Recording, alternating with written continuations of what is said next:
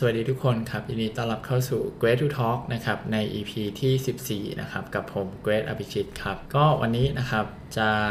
หยิบอีกบทหนึ่งนะครับ จากหนังสือ uh, A Guide to Behaving Better นะครับของอาจารย์นัทวุฒิเผ่าทวีนะครับ ก็คิดว่านะครับเป็นบทหนึ่งที่ใกล้ตัวนะครับ แล้วก็ควรค่าแก่การเอามา แบ่งปันกันนะครับ EP นี้นะครับมีชื่อว่าทำไม fake news นะครับถึงฆ่าไม่ตายนะครับก็คือฆ่ายากนั่นเองนะฮะในบทนี้เนี่ยอาจารย์ณัฐวุฒิเนี่ยก็ชวนให้เราคิดนะครับว่าเออทำไม fake news เนี่ยหรือว่าข่าวเทียมเนี่ยถึงรวดเร็วกว่านะครับ มีคนอ่านหรือว่าคนแชร์ตามโซเชียลมีเดียเยอะกว่าตาม Facebook ตาม ทวิตเตอร์นะครับหรือว่าปัจจุบันก็คือ TikTok เนาะที่ไปอย่างรวดเร็วนะครับทั้งที่บางข่าวเนี่ยก็มีการเหมือนกับว่าออกมานะครับ ชี้แจงแล้วว่าข่าวที่หลุดออกไปนั้นเนี่ย fake news ที่หลุดออกไปนั้นเนี่ยมันเป็นเป็นเรื่องไม่จริงนะครับ มีการมาชี้แจงกันแล้วก็ตามเนี่ยก็ก็ไม่สามารถแก้ตัว fake news ที่หลุดออกไปแล้วที่แพร่กระจายออกไปแล้วได้เลยนะครับ เราสามารถ พูดสิ่งนี้ง่ายๆนะครับ ก็คืออการแชร์ fake news เนี่ยของคนส่วนใหญ่เนี่ยในโซเชียลมีเดียเนี่ยไม่ค่อยมีกระบวนการแก้ข่าวนะครับ หรือว่า self-correction นะครับ ซึ่งทำให้ความเข้าใจผิดที่คนส่วนใหญ่เนี่ยได้จากข่าวเทียมนั้นเนี่ยหรือว่า fake news เนี่ยนั้นยังอยู่นะครับ แล้วก็มันก็ตายยากนะครับ ก็คือ fake news เนี่ยต่อให้มีการชี้แจงนะครับแก้ไขแล้วว่าเอ้ยข่าวนั้นไม่ใช่ข่าวจริงนะครับแต่ว่ามันก็ยังอยู่นะครับ เพราะว่าหลังจากที่คนแพร่กระจายหรือว่าแชร์ไปเนี่ยก็ไม่ได้มีการมาดูนะครับว่า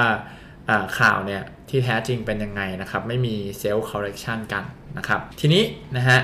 อาอาจารย์เขาก็เล่าถึงงานวิจัยนะครับของ MIT เนี่ยเขาพบว่า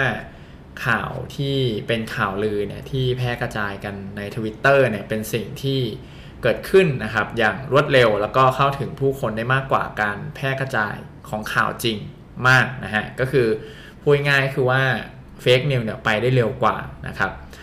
นักวิจัยกลุ่มนี้เขาพบว่าในปี 2016 นะครับถึง 2017 เนี่ยมีข่าวลือนะครับหรือว่า fake news เนี่ยที่ถูกแชร์ตาม Twitter เนี่ยมากกว่า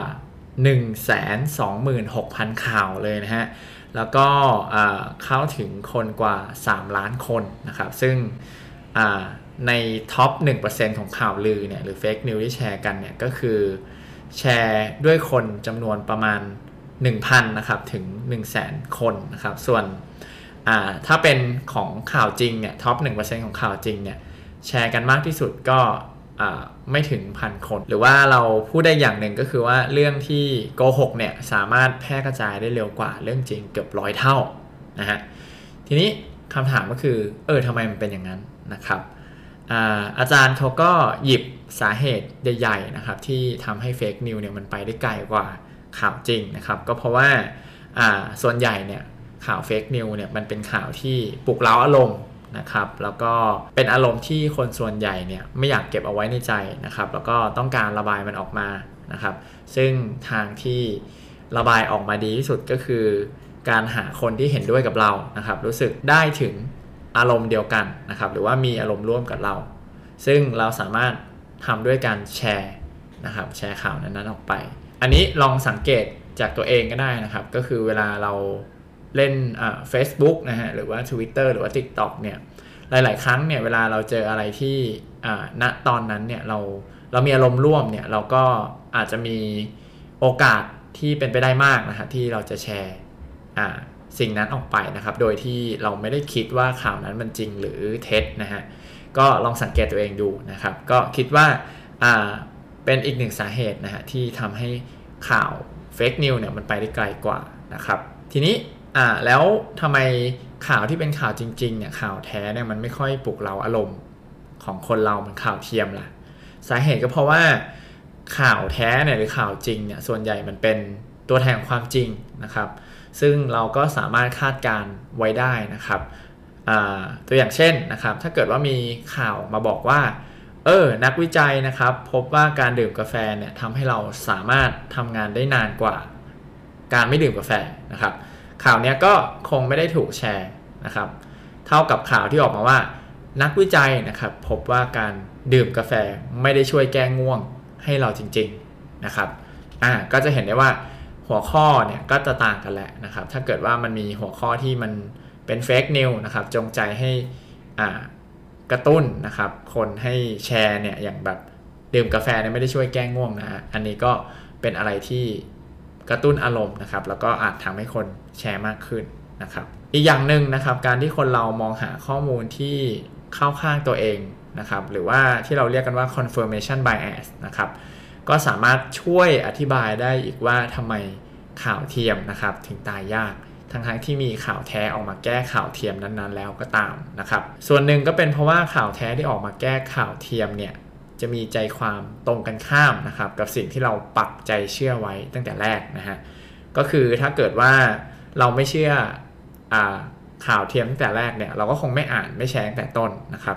แต่ว่าด้วย confirmation bias นะครับหรือว่าสิ่งที่เราปักใจเชื่อไว้ตอนแรกเนี่ยเราเนี่ยก็มักจะไม่อยากเห็นไม่อยากแชร์ข่าวที่ขัดกับความเชื่อของเรานะครับ เพราะฉะนั้นเนี่ยถ้าเกิดว่ามีข่าวอะไรที่มันมาตรงกับ สิ่งที่เราปักใจเชื่อเนี่ยเราก็อาจจะแชร์ทันทีเลยนะครับโอเคนะฮะพอมาถึงตรงนี้เนี่ยหลายคนก็อาจจะสงสัยว่าเอาแล้วทำไมคนเราถึงไม่ใช้แบบวิจารณญาณให้ดีก่อนจะแชร์นะครับ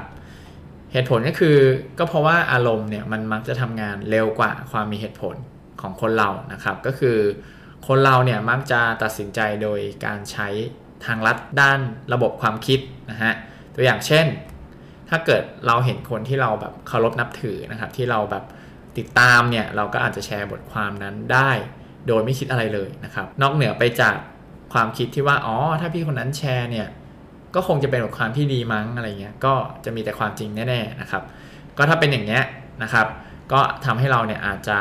แชร์ข่าวนั้นหรือว่าบทความนั้นได้ง่าย ๆนะครับ จากคนที่เราเคารพนับถือนะฮะทีนี้นะครับใน ส่วนสุดท้ายเนี่ยของบทนี้เนี่ยเขาก็พูดถึงนะครับว่าเออแล้วเราจะทำยังไงเพื่อลดพฤติกรรมการแพร่กระจายของข่าวลือหรือเฟกนิวนะครับอย่างแรกเนี่ยเขาบอกว่าให้เราเนี่ยต้องสอนการและกันนะครับให้แยกแยะนะครับข่าวลือออกจากข่าวจริงนะครับ แล้วก็อย่างเขาบอกว่าที่โรงเรียนในประเทศอังกฤษเนี่ยก็เริ่มมี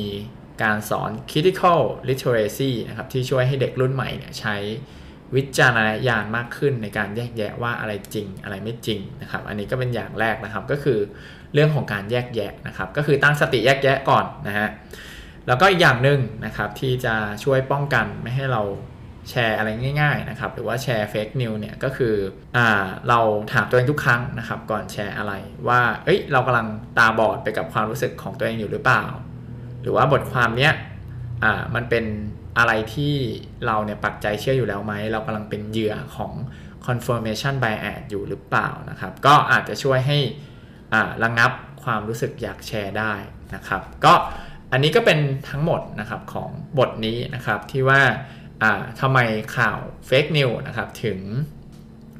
ไม่ตายนะครับ แล้วก็อยู่ยงคงกระพันแล้วก็ไปได้เร็วกว่านะครับ ก็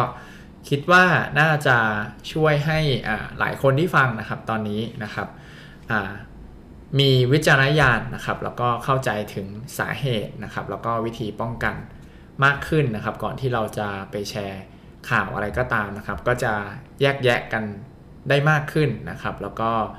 รู้ทันอารมณ์ของตัวเองนะครับ ว่าเราปักใจเชื่อข่าวข่าวนั้นอยู่หรือเปล่านะครับ แล้วก็น่าจะช่วยให้สังคมเรานะครับ มีเฟกนิวน้อยลงนะครับในท้ายที่สุดนะครับ ก็เดี๋ยวกลับมาพบกันใหม่ EP หน้านะครับ ก็